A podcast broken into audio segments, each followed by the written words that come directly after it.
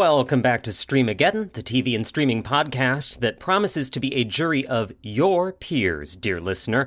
I'm your host, Chris Barlow, and I am joined, as always, by the foremost four-person of our jury of uh, intense streaming scrutiny, Diane Nora. How you doing, Diane?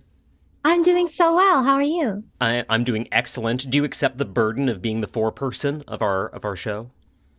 I do if it happens to be a very silly, low stakes trial.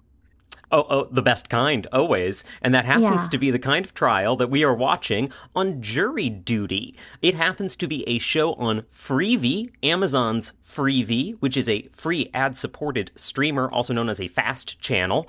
Revolutionary new concept where they put ads on free television. Uh, and this is a Freevee original. It's kind of a comedy, it's kind of a prank show. Uh, it reminds me a little bit of Nathan for You, uh, but with James Marsden playing James Marsden, playing James Marsden. It's so meta. I, I'm uh, struggling for the words to tell you. Perhaps we found some objections and some perhaps things worth sustaining as we watched Jury Duty. And we summon you to join us later in the episode where we will discuss Freevee, Jury Duty, and, and so much more about advertising on our streaming shows.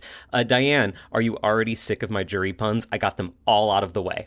Oh, wow. Oh, no, you need a few more. All right. By the time we review, you, please, please have I'll those at the bench.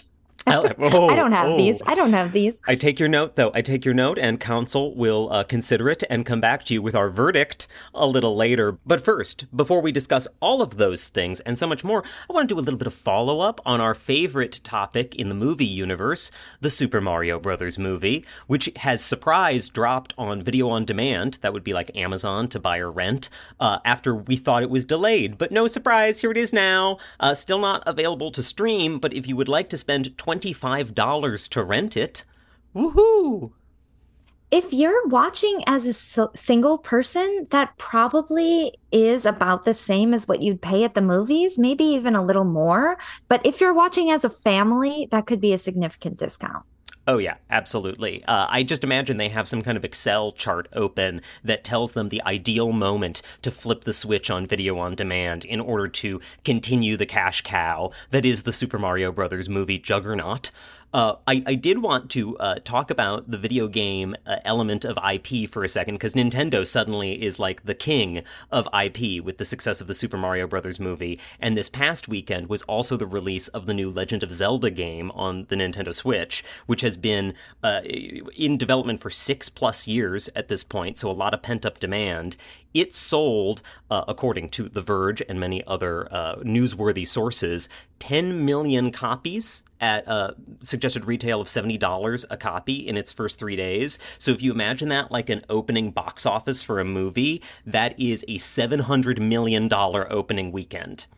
And for context, no movie has ever had a $700 million opening weekend. The closest would be Avengers Endgame with a $357 million opening weekend. That is about half. Wow. I mean, talk about global interest. Yeah, uh, only I think four million of the ten million was North America, so that that's a huge global hit. And of course, in the streaming universe as well, global is the new area of growth. So that that kind of jives in a lot of ways. Uh, I, I want to compare this to just uh, two other numbers on uh, video game sales and just how big this IP universe is, just how much market potential and how much profit potential is there. Uh, the last Zelda game, which came out six years ago, Breath of the Wild, has sold 30 million copies in about six years. And, uh, you know, obviously not all of them at full price, but the many of them at full price. And Nintendo sells many of those directly through their eShop, so even no cost on shipping or manufacturing at that point. So there's a high profit margin on, on some of these sales. That, you know, if you imagine average 60 uh, dollars a pop for 30 million copies, that is 1.8 billion dollars. And even, again, if many of them were discounted, that's over a billion dollars easily. Uh, and then Mario Kart 8, the top selling Nintendo Switch game of all time, has sold over 53 million copies. That's at least 3 billion if they're selling at their, their full price typically. And again, they may not in fact, they perhaps often aren't uh, once they've been out for five or six years. But still, you know, the profit margin is a lot higher when you own the IP, you own the console. There is no box office to split with, uh, so you can see how there's a lot of upside for that that IP. Yeah, absolutely. This also, I think, is interesting to think about the value in delaying until you have the product just right. Taking six years to develop something instead of just rushing, you know, maybe as an example, uh, three Star Wars shows to your streaming service in one year. Uh, you know, what a crazy thought. We are actually going to talk about uh, Disney's Marvel slowdown a little later in the episode. So, what a timely thought. You know, on the list of uh, top grossing box office films of all time, it would not surprise you to learn they're almost all Star Wars's and Marvel's. And then uh, there's a Jurassic World in there. That one does surprise me a bit. I gotta wow. say, me too. Me too. but with inflation and things, Jurassic World's pretty recent. I can see how it got up there. Nevertheless, so much money to be had. Uh, but who will get that money? That is perhaps a great transition to talk about the latest news in the writer's strike. Writers, strike! Seamless, seamless.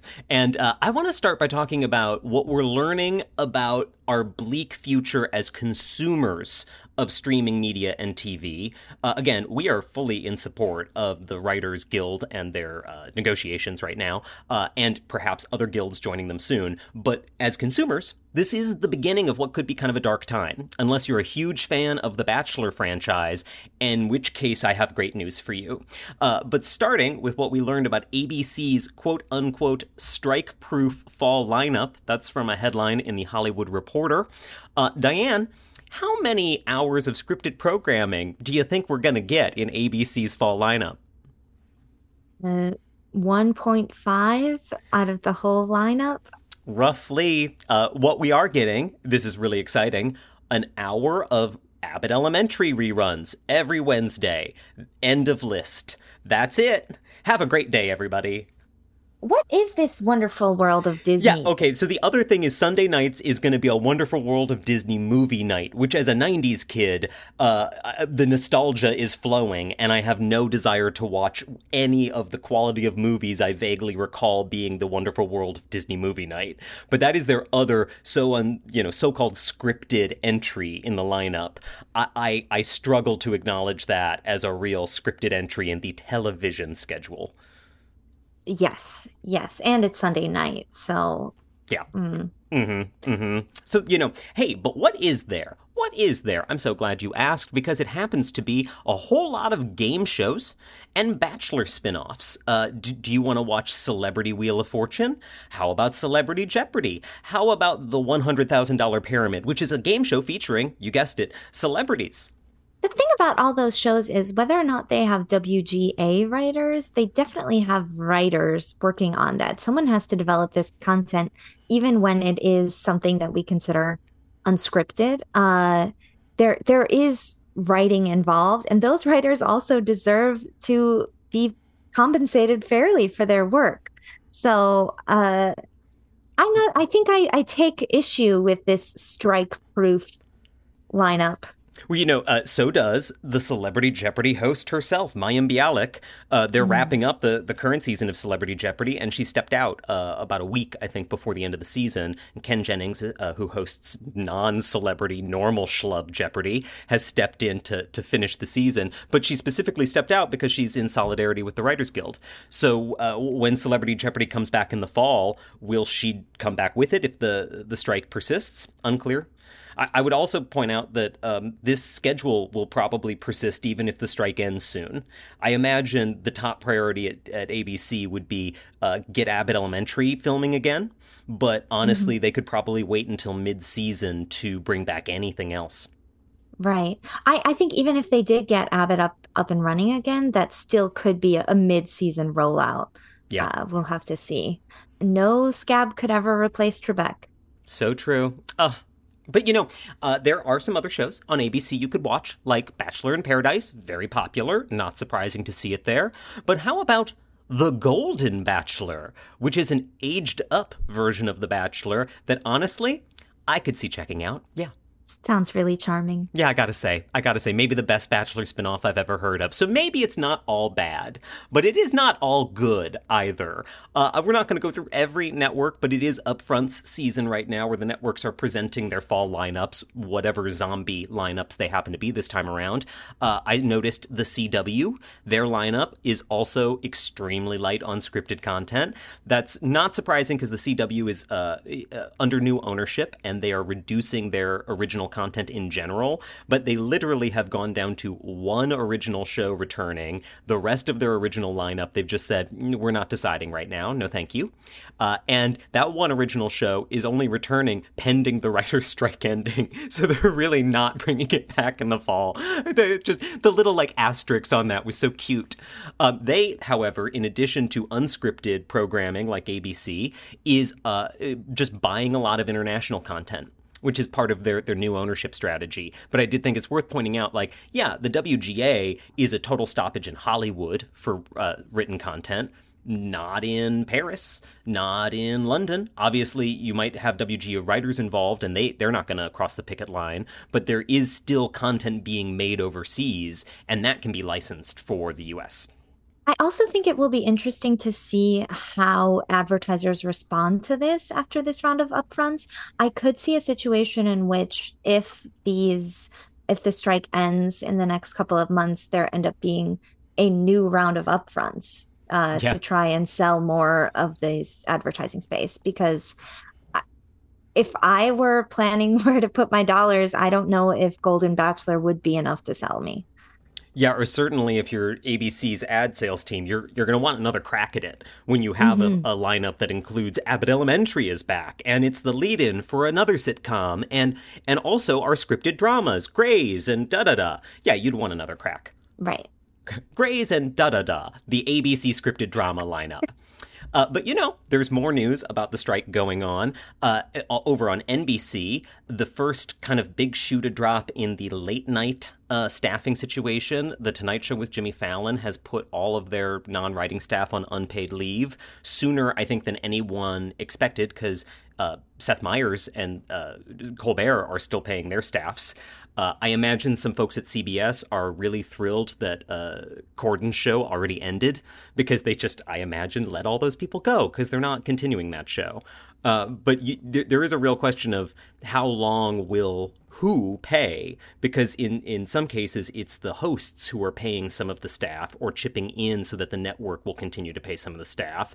And, and if this goes on for months uh, you know that's an, uh, an open question of how long that'll continue I know there had been a push at CBS too to get their replacement show at midnight, the at midnight reboot, staffed with writers. Um, so they may just now have more time to be evaluating packets. But I'm sure that if they do choose people, they, they would have wanted this process to start sooner than it will. So even CBS is going to feel a squeeze here. True, true. But but on the other hand, you know, I, I imagine they're not paying any of the non-writing staff from the Late no. Show anymore.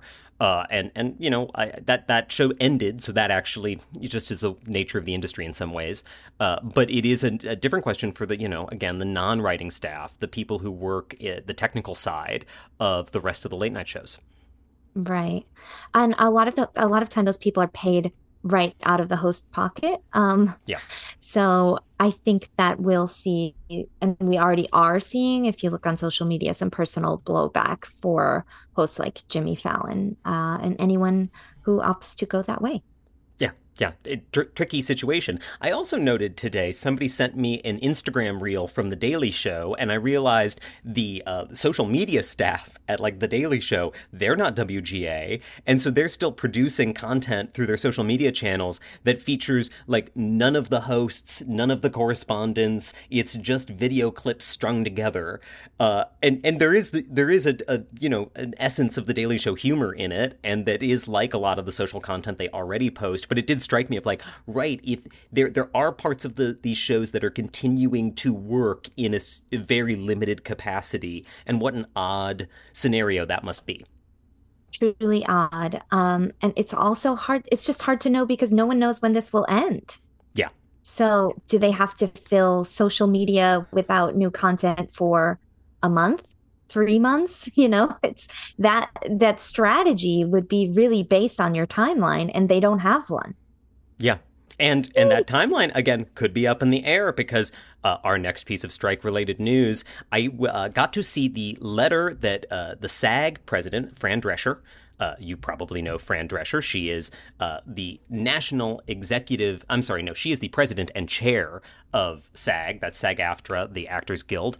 Uh, and they are asking officially for members of SAG AFTRA to give them authorization for a strike. That is not the same thing as going on strike, but that is the official word that they're heading into negotiations, which start in early June, with a, a an intention to play hardball. Yeah, uh, we, we will see what happens here. We have the potential of an industry wide strike. Um, DGA contracts, the Directors Guild, are coming up soon too. So it's uh, anyone's guess what this could look like over the summer. Agreed. And I, I, would just call out uh, one line from Fran Drescher's letter that I thought was uh, just a, an interesting sense of where we're at. She said, quote, the business model of our industry has changed significantly. We have entered a fully digital and streaming entertainment industry, and that demands a contract that is relevant to this new business model. And and that is the nugget that is at the heart of the Writers Guild negotiations as well. The details are different, but the main issue that is causing a, a lot of heartburn in Hollywood is the same. I can't believe this is happening. I knew it might happen. I felt certain it would happen with the writers, but uh, this could be just major work stoppages. Yeah, how can you have the Celebrity Jeopardy, uh, Wheel of Fortune, Family Feud, Pyramid, Power Hour on ABC when all of the celebrities you need are SAG AFTRA members? I, you you cannot. Whew. Well, you can just air reruns of those then, and honestly, who can tell apart a rerun of Celebrity Wheel of Fortune from a new episode of Celebrity Wheel of Fortune? Probably not me. Not me either, so it'll be a fun fall, uh, but it will be light on scripted content. Thankfully, you can find a lot of scripted content elsewhere, perhaps on Disney Plus. Still ominous. But you know, uh, there was a lot of Disney news. Uh, in particular, Disney had their uh, earnings results, which we'll touch on a little bit, and their upfronts. Uh, and the big news is that Disney likes Hulu again, and I'm just so happy that our beloved Hulu is still alive. Oh For now. God. We're having a fire sale. I- am not convinced it's fully out of the woods yet, so we're going to keep that part of the sound effect. But but Bob Iger now likes the idea of the general entertainment provided by Hulu and is pitching a new Disney Plus Hulu Plus itself bundle, which will be different than the existing one because it'll be in the same app. Whoa. See, what's curious to me about this regards a comment you said earlier about the push to international. To me, this looks like a push more for UCAN. We love Hulu again. Well, it's it's also the thing they're already doing international. We do love Hulu again, but the content people love overseas, it's in the Disney Plus app. So it's both what they right. were already doing and uh, something more specific for the U.S. market, I guess. But like the, the the big message here was you don't have to buy this combined service, and this to me was a straight up David Zaslav Max Discovery uh, playbook moment where Bob Iger goes, "Listen, we would love to offer you this single app with all this great content in it, and we know some people will want that." However, we also want you to know you can still just buy Hulu by itself if you hate Disney stuff. If you are a single, childless, joyless individual uh, who will never engage with the Disney empire, God bless and good for you. You don't have to buy Disney Plus. You can still just buy Hulu, which is not true if you live in like France. There, it's all in Disney Plus. Uh, I'm relieved that Hulu seems like it may be in a good position. At the same time, I hope it has some scripted content to put on Hulu? I mean, I, sure, yeah, they have some scripted content still that's Hulu original. The the new season of The Bear is coming, which is technically an FX show, but they've kind of subsumed all that branding, and now it's just sort of a Hulu show. Uh, Only Murders in the Building at our Disney upfronts, we got the release date for season three. That's coming uh, Tuesday, August eighth on Hulu. Uh, so there, there is more content coming to Hulu, but I, I also think part of this strategy is an acknowledgement that Hulu by itself doesn't have a lot of originals to attract new subscribers anymore. What it does have mm. is a really solid back catalog and next day ABC programming. Uh, and a mix still of ABC and NBC stuff because Comcast is still a, a minority investor there. So yeah, Hulu has a, a, great library. They don't have a ton of buzzy originals anymore, and Disney sort of has the opposite problem with Disney Plus. If you you know don't care about rewatching Disney movies, which you know is a huge market for kids and families, but for most adults, you're not rewatching the same Disney movies over and over again. So then you're looking at, well, what's new on Disney Plus? And they have a lot of buzzy originals, but there's also some fatigue around some of those franchises. And at a certain point, uh, there's no back catalog to go to if you're not interested in the next new Star Wars show. So they go, well, Hulu has the back catalog. Disney has the buzzy originals. Why don't we try to convince people that there's one great app called Disney Plus with a Hulu tile, I guess, uh, that has all the things, which is basically the pitch for Max as well. We have the Buzzy originals from HBO, but we also have this comfort food back catalog from Discovery. We'll see next mo- next week for Max how that works out for them. Uh, right. Launching very soon, and then shortly after that, we'll see this new Disney hybrid. Yeah, no timetable on that yet. They just promised it. I am curious how much people are going to be willing to spend on these behemoths and if anyone will start winnowing down their catalogs and just say, I, I actually don't need to have Netflix and Disney Plus and Max. I could just have, you know, maybe Netflix and Hulu and I'm fine.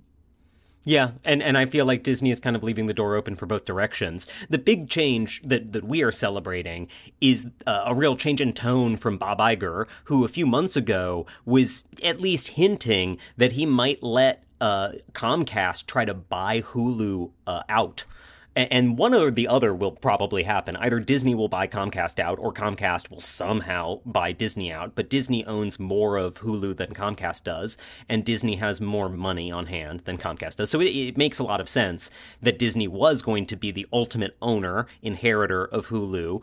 But when Bob Iger took over again, he threw a lot of doubt on that, kind of out of the blue, in a way that had, I think, really savvy industry people suddenly thinking Hulu was up for grabs.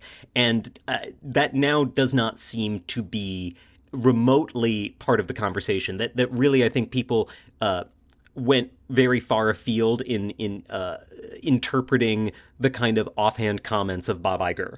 And he is now here to say, well, you know, I was leaving all possibilities open because, of course, I'll leave all possibilities open, but I was obviously, we like Hulu and we have that content. We already own it even if they sold Hulu, they own Only Murders in the Building. Like they're like we own the content, so why wouldn't we keep the brand where it's relevant? That makes a lot of sense. I do think there's still a possibility that this could shift or that this could be a strategy for Iger in terms of how much Hulu gets sold for, even if uh, you know, it remains part of it. Comcast has also expressed interest in buying it, we know. So uh, we'll see. I'm just like not sure that Bob Iger doesn't have a few more things up his sleeve here. I, I, I wonder, you know, uh, Bob Iger is always playing three dimensional chess while we all watch from the sidelines. That that is his mo in some ways, and why he's back in in the reins. Uh, but there's also been this undercurrent of he created the streaming um, model at Disney that is now not uh, panning out the way he initially pitched it. And it just so happens that most people are blaming Bob Chapek because he was in charge during the you know kind of shift in in uh, trajectory. But now that Iger's back, a lot of people are going, well, does he have a solution for this problem he created? Uh, and uh, he's savvy in not committing one to one thing yet, but also I think that hints at he doesn't. Right. And speaking of that that very topic, they lost like 3 million subscribers in their most recent quarter on Disney Plus, which was not what Wall Street expected. They expected a, a million subscribers in growth. That is 4 million difference. Uh, and it, you know, there are details here. Uh, the, the, big one being that a ton of the subscriber losses were in India, where Disney gave up the rights for Premier League cricket, which was really, really, really expensive. And the price to renew it was like double what they'd originally paid, which was already really expensive. So, I, you know, strategically, they did the math, and the, you know, revenue per user in India is way, way lower than it is in other markets right now. They have to uh, really bargain price uh, uh the service itself in a way where the cost of cricket wasn't paying for that. So they they argue that the revenue loss there is not as big as a 3 million subscriber loss makes it sound and that in fact revenue is up thanks to ads. Got to love ads. Got to love ads. Though revenue is probably not up as much as it would have been had they not lost 3 million subscribers. Uh-huh. They are they are definitely distracting from that mathematical fact. They also raised prices for Disney Plus in most markets, which helped make up for uh, you know, again, subscriber loss. So they're saying, listen, it's more about we're pricing the service appropriately for what it costs us, which has been the big shift in in uh, streaming company um, you know, mark, you know, the marketing they give to investors and to, to the industry at large has really shifted in that direction of no, no, we're not burning money in a pit anymore. We are trying to make money, we swear. Uh, and so, in a way, okay, you can lose some subscribers if it balances the books, uh, but yeah, I don't know if that's the, I don't know if that's the message they wanted to go with. I think it's just the message they had beyond just a bigger push for these ad tiers, I think that we might see another Disney Plus price increase in the next year. Yeah, and which is I I think maybe subtext of the combining uh, with Hulu in some mm-hmm. way. It gives them a new option to say, yeah, Disney Plus is getting more expensive, but for three dollars more, you'll get Hulu as well, and it'll lessen the blow of a price increase. And if they get you into a bundle, then you might just kind of maintain the bundle even if you're only engaging in one half of it. Maybe you're not watching Disney Plus for six months, but it's in your Hulu bundle, and so you just keep paying for the whole thing. Maybe. That's the gamble, right? That is the gamble. And they're not the only ones who want to gamble on the bundle. There was a little tidbit from uh, Warner Brothers Discovery's upfronts. David Zaslav says he's interested in more bundling with other streaming companies. And, and the tone of this quote really made it sound like he was saying, we are not interested in buying another company, but we would love to bundle with another company. And the, the subtext there is definitely NBC, because the other rumors around like the ever shifting fate of Comcast, NBC, and Hulu is that maybe Comcast doesn't want to own NBC Universal at all anymore, and who could buy it from them? Well, the most likely candidate would be HBO, uh, Warner Brothers Discovery. Uh, and that is still financially a stress uh, for how much debt Warner Brothers Discovery mm-hmm. has. So I sort of feel like this was David Zaslav saying to investors, uh, "We're not we're not at all interested in assuming the financial burden and regulatory burden of trying to acquire another massive media conglomerate, but we would love to be bundled with Peacock. You've got my number, Brian Roberts. Give me a call." Honestly, as a consumer, I don't hate that idea. No, the more I think about it, I'm like, Peacock has network stuff. They have a back catalog of, you know, classic sitcoms and dramas. They have next day shows from NBC. So they cover your linear network needs. And then HBO, I'm sorry, Max, I'm, ne- I'm going to struggle with this for weeks. Max has your premium cable from HBO and then your basic cable from Discovery. And so together, they're like a mini entire television package with just, you know, only one network instead of three or four networks. But, you know, at a certain point, you kind of go, well, right now, I really love The Office and I really love American Auto, and those are on NBC and Peacock. And so, you know what? I'm going to go with the, the Peacock Max bundle. And then hopefully, you know, my roommate or my sister or my aunt gets the Disney Hulu bundle and I can log into that for Abbott Elementary. All these hordes of Bupkis fans are, are clamoring for this bundle.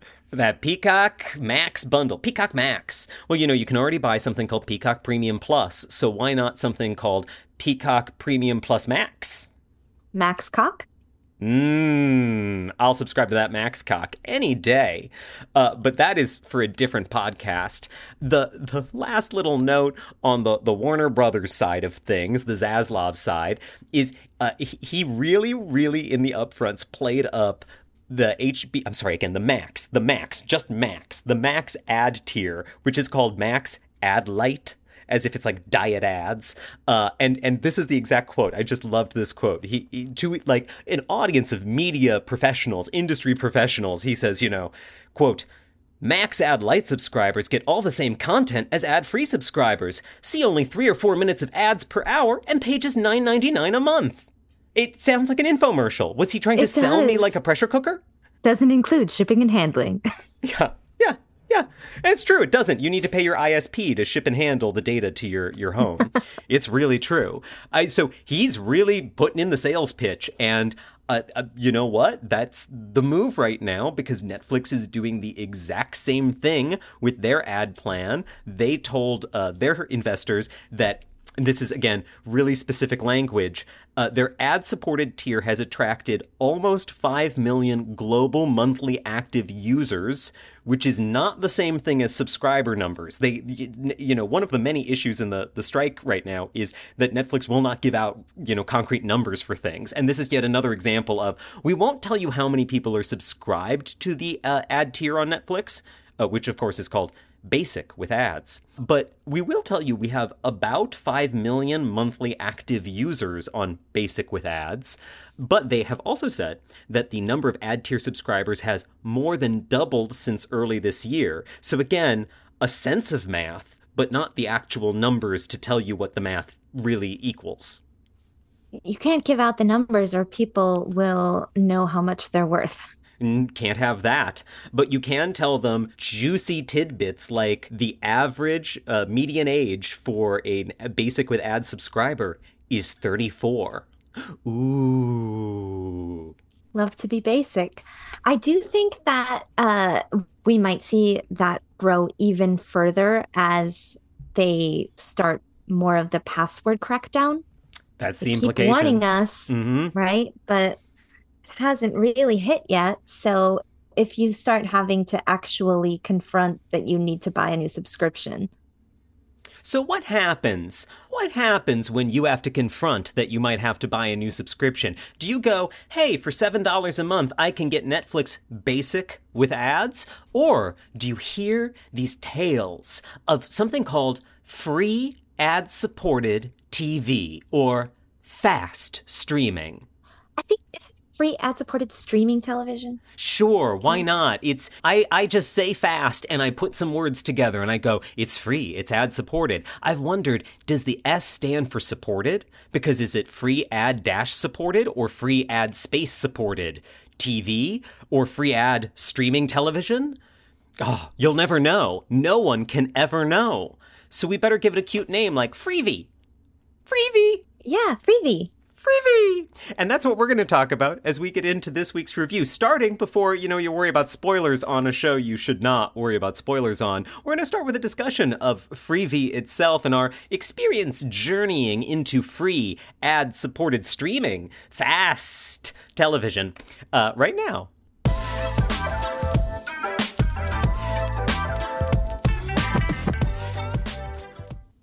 Yeah, so we're talking about Jury Duty, a uh, show on Freevee. And if you have not heard of Freevee, it's also known as Amazon Freevee. So that's your cue that it's just an Amazon thing. You probably have heard of it and you just don't realize. It's one of those. We've actually watched something on Freevee previously when we watched the original Night Court. The original Night Court, uh, which we watched as part of our review of the reboot of Night Court. Where can you stream the original Night Court? Not NBC or Peacock, of course. That would be far too simple. You can stream it with ads on Freevee. I think Freevee used to be called IMDb TV. Yes, it did. Which is just a, too much of a mouthful. Yeah, I first became aware of that because for a while, IMDb TV was the only place you could stream Mad Men for some reason. And, and I wanted to stream Mad Men without ads. I was looking for the place I could pay to stream Mad Men without ads. And they're like, no, you can only watch it on this like website that has ads that aren't inserted properly, so they cut off scenes. And I'm like, the show originally had ads. There are ad breaks built into the show. Why can't you at least use those? So I came to Freevee as a skeptic. That's what I'm saying. I think that's fair. I think that's more than fair. And I didn't find it as much in my viewing experience of jury duty, but other things I've seen on Freevee, I have been put off by the poor ad placement. It is a recurring problem. Yeah, it's actually a recurring problem with a lot of fast streamers uh, because they are algorithmically, kind of systematically just inserting the ad breaks. There isn't a, a human watching and manually inserting them. Unless it's an original, and in this case, Jury Duty is a Freevee original, so its ad breaks are mm, beautifully curated. There's also uh, Tubi or Pluto TV. Mm-hmm. So folks Ro- who aren't Freevee watchers, the Roku, yeah. yeah. the the yeah. Roku, you know. Those, those exist. The, the, the fast is all around you, whether you know it or not. Right. You may be watching fast and not even know it. Uh, Actually, in the case of Freevee, that's really possible because uh, a lot of Freevee content you can just watch in Prime Video. So you could be an Amazon Prime Video subscriber. This is actually how I watched the Night Court uh, reruns. They're they're in the Prime Video app. They just say that they're through Freevee, and there's some Freevee branding and ads whether you expect them or not because you're watching Prime Video. You're like, oh, hello, ads, because it's Freevee through Amazon Prime Video. But if you'd prefer a separate icon, because I just love another icon on my screen, you can download the dedicated Freevee app, which I did for jury duty because I wanted the full, you know, mm, Freevee experience. I will say there's something about a built in ad break lowers the stakes of TV in a way that it didn't used to for me. When I think of how uh, TV shows were like structured around ad breaks and how you'd have a cliffhanger at the ad break and it would keep you watching. For me, it's almost the opposite. If I'm watching something with ads, I'm like, oh, great, I can run to the other room and get the next load of laundry to fold. You know, it just automatically makes it a, a more chill viewing experience for me, which is a good fit for a show like Jury Duty, which I would call like I enjoyed it, but it's low stakes.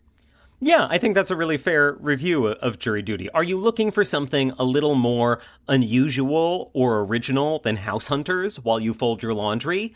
I have great news for you. Jury Duty is streaming now on Freevee. I think it's fun and funny. To me, the the easy comparisons would be the TV show Impractical Jokers. Oh yeah. And The Office because there is this like mockumentary built in where into the structure and beyond our lead character who we'll get to in a minute, Ronald Gladden, uh, everyone is a, a bit over the top yeah, it, it the, the concept here is that this one actual normal person, Ronald Gladden, is told that he is on a jury in LA, but everyone else, including all the other jurors, the judge, the defendant, the lawyers, are all actors, all doing a bit, a really long, extended bit where they are uh, faking a whole trial that is just full of weird antics in order to capture the um, truly genuine seeming and kind of affable reactions of Mr. Ronald Gladden. Yeah, I think that they got really lucky with this casting. Uh, and I shouldn't say just lucky because casting is obviously a skill, but you have this great bunch of like weird character actors. I do wonder how much TV Ronald watches because I recognize three or four of them off the bat as um, actors, but uh, maybe that says more about how much TV I've been consuming. But Ronald doesn't seem to recognize any of them except for perhaps James Marsden, uh, who plays himself. And that's part of the joke of the show is that James Marsden keeps expecting to get famous person treatment when uh, everyone else is just treating him like another guy at jury duty. Yeah, yeah, and that is maybe the like twist the show needs to hook you at the beginning because otherwise it is a little high concept in in a certain way.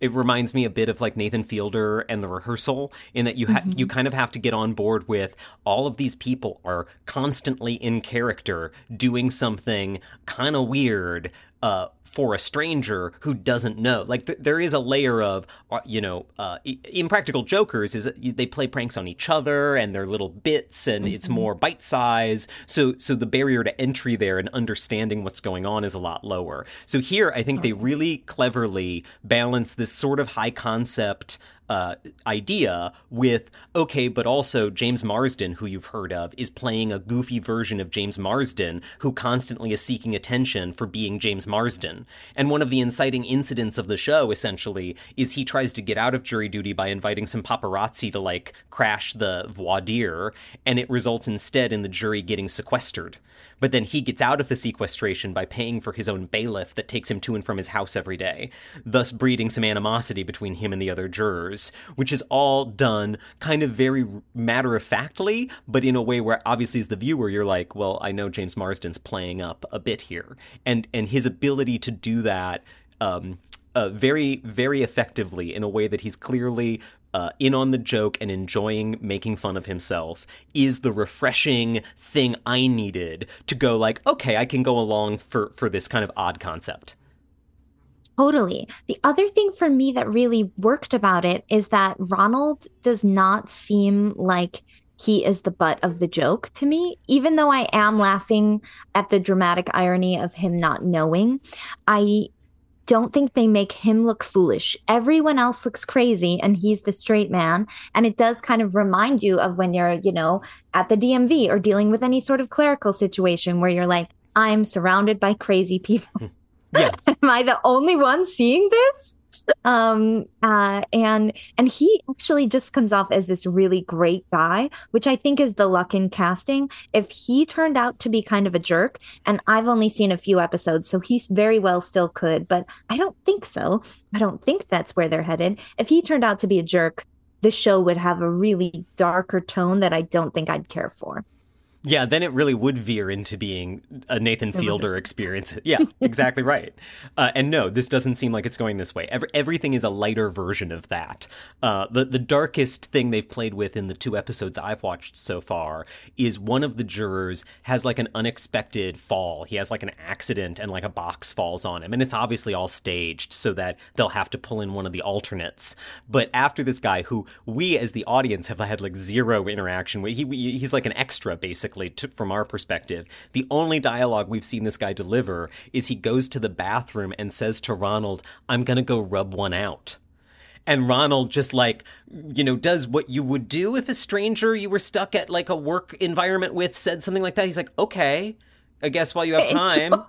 Yeah, and, and, so then this is the guy who leaves because of a horrible health scare, and they cut to like the panel interview because again, this is all framed like they're doing a documentary about this jury experience, and so all the other jurors are saying how this guy was the most wonderful man who shared these life stories, and he made them all little origami cranes, and they're all taking out their origami cranes but Ronald doesn't have one because the only interaction Ronald had with this man is I'm gonna go rub one out. And so the producers of the the documentary, uh, you know, the fake producers of the fake documentary, uh, say to Ronald, you know, oh Ronald, you know, what were your experiences with him?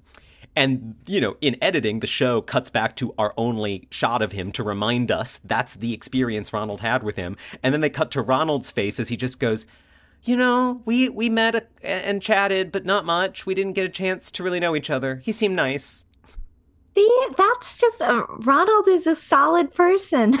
I just the, the the that level of like it's cringy, but not at Ronald's expense. Instead, no. I'm thinking, oh my god, I feel like I've had an experience like that where I'm in that seat, and everyone's like, "Don't you have something heartfelt to share?" And I'm like, "No, in fact, I I didn't have that experience at all, but I realize now is not the time."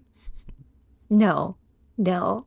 I think he made the right decision there. Do too. I, and and they they in the first again couple of episodes that I've watched, they build up little moments like that where we then get to enjoy his reaction And that's the punchline. He's not the punchline. His reaction, which is very understandable, relatable, draws you in. And so there is, it, it does, there are moments in this show that do make my skin crawl because they're a little awkward and he doesn't know. But he's never the butt of it. And so eventually it warms me. You know, I, I struggled to watch the first episode. I, I had to pause it a few times because I, I just wasn't sure I could go along for a whole season of this concept. But as I, I warmed up to the tone they're going for, I found like, yeah, I, I you know, he's somebody who I kind of just want to hang out with, I guess. He is. And some of the other characters on the show, while they are a bit larger than life, have like a sweetness and an endearing quality to them. Um, one of my favorites is the transhumanist character yeah. who's really interested in having like devices implanted on his body. Which is not a character you see on TV all that often. And uh, he just keeps getting in really ridiculous scenarios where, like, he's installed uh, a chair, like, chair lifts into his pants. He had this an ear. He had an this ear isn't... attached to his phone, like a, a prosthetic yeah. ear that freaked out the bailiff. Uh, the only thing about those character moments that strikes me just as an odd experience as a viewer is when they happen completely out of Ronald's sight. Like there are entire character bits that happen without Ronald being present that are just between two of the actors playing the other jurors. And I find that a little strange because I th- that's for me the viewer, but the show isn't really about their stories as much as it's about Ronald's story being on this jury with these oddballs. Um, and it's not enough to take me out of it, but it is funny to to have these moments where I'm like, is this a, a lighthearted sitcom or is this a prank show? It's both, but it is an interesting blend. It really is. I think for that reason, and uh, the, the critic at The Atlantic made the same point that I'm going to make, but we came to it independently, um, is that I think that this show is actually really brilliant in its structure, but I do not think that it should have a second season. Oh, yeah. I don't know what you would do except reboot the concept and do it differently in some way. Right. It couldn't be a jury again. What could it be? But also, I mean, it has gotten a fair amount of buzz. Would you have someone who'd be like, you know, prepared for it, re- ready to get punked yeah. in this new way? I don't know. I just think, I think it needs to stay as like one limited series um, instead of. I, I doubt that that will be the case because it's been one of Freevee's first kind of breakout hits, but we'll see.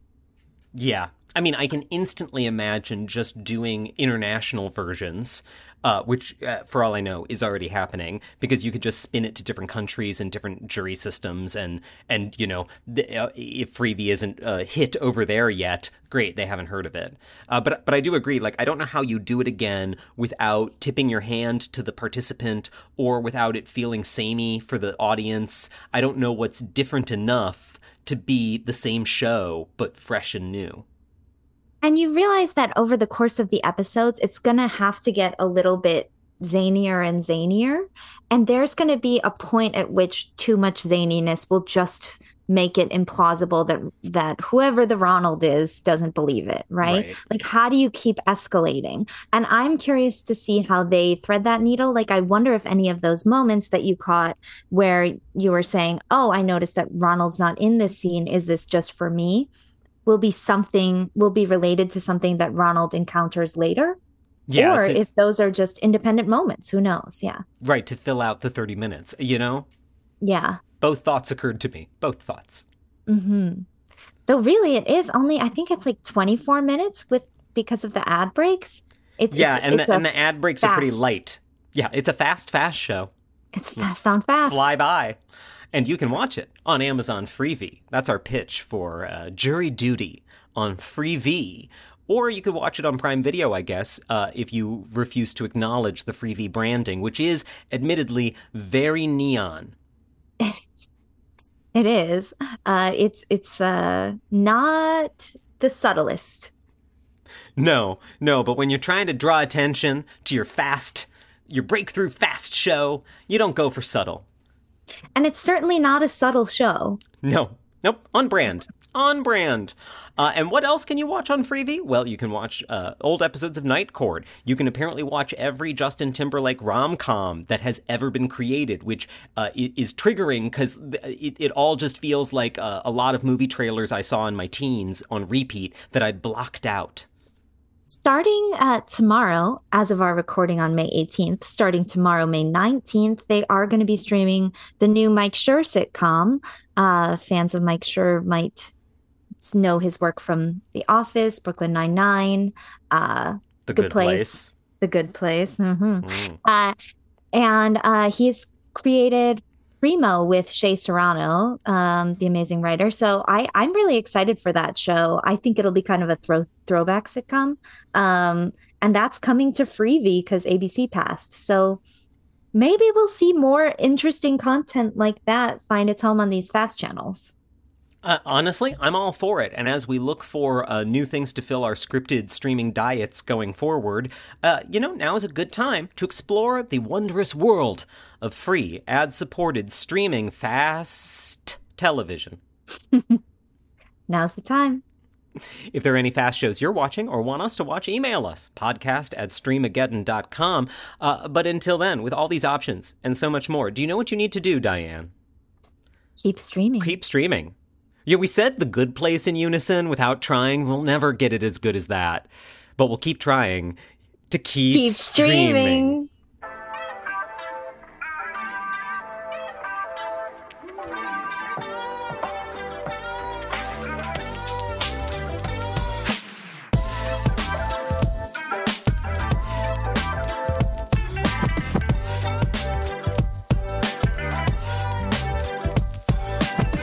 Writers, strike!